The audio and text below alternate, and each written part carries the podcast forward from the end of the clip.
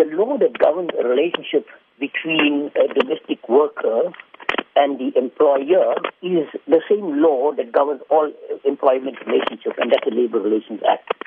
But in the case of a domestic worker, something extra will happen because they come under the protection of the vulnerable people, often, quite often, where in previously were abused by the employers and by the system.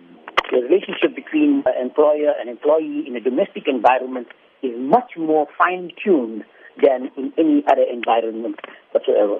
What do you, as a domestic employer, have to provide to your domestic employee? There are two things important. One is that you need to pay domestic worker according to the determination that is made. Uh, there's an amendment to sectoral determination that was handed down and now operational from 1st of December regarding domestic workers. So you see, what you have to do for domestic workers is very simple. You have to provide them with safe working environment. You've got to treat them with utmost respect and dignity. And you've got to ensure that whatever the law, for example, the Labor Relations Act, as well as the domestic workers, the regulation regarding domestic workers, has to be taken into consideration in any relationship. It is not a stringent, it's a common sense requirement. It is not, you don't need to be a brain surgeon. All you need to do is to be courteous, to be kind, to be fair to your domestic worker.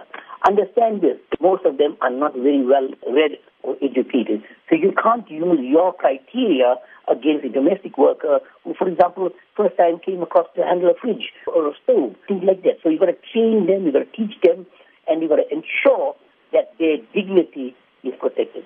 And talk to us about some of the rules and regulations around domestic workers because a lot of people don't know that you are actually supposed to give a domestic worker a pay slip. You touched on a very, very, very important and very relevant student. For example, an employer has to, at the end of every month, give an employee a wage slip. In other words, the number of hours they worked, the rate per hour, and total. And the employee must sign for it.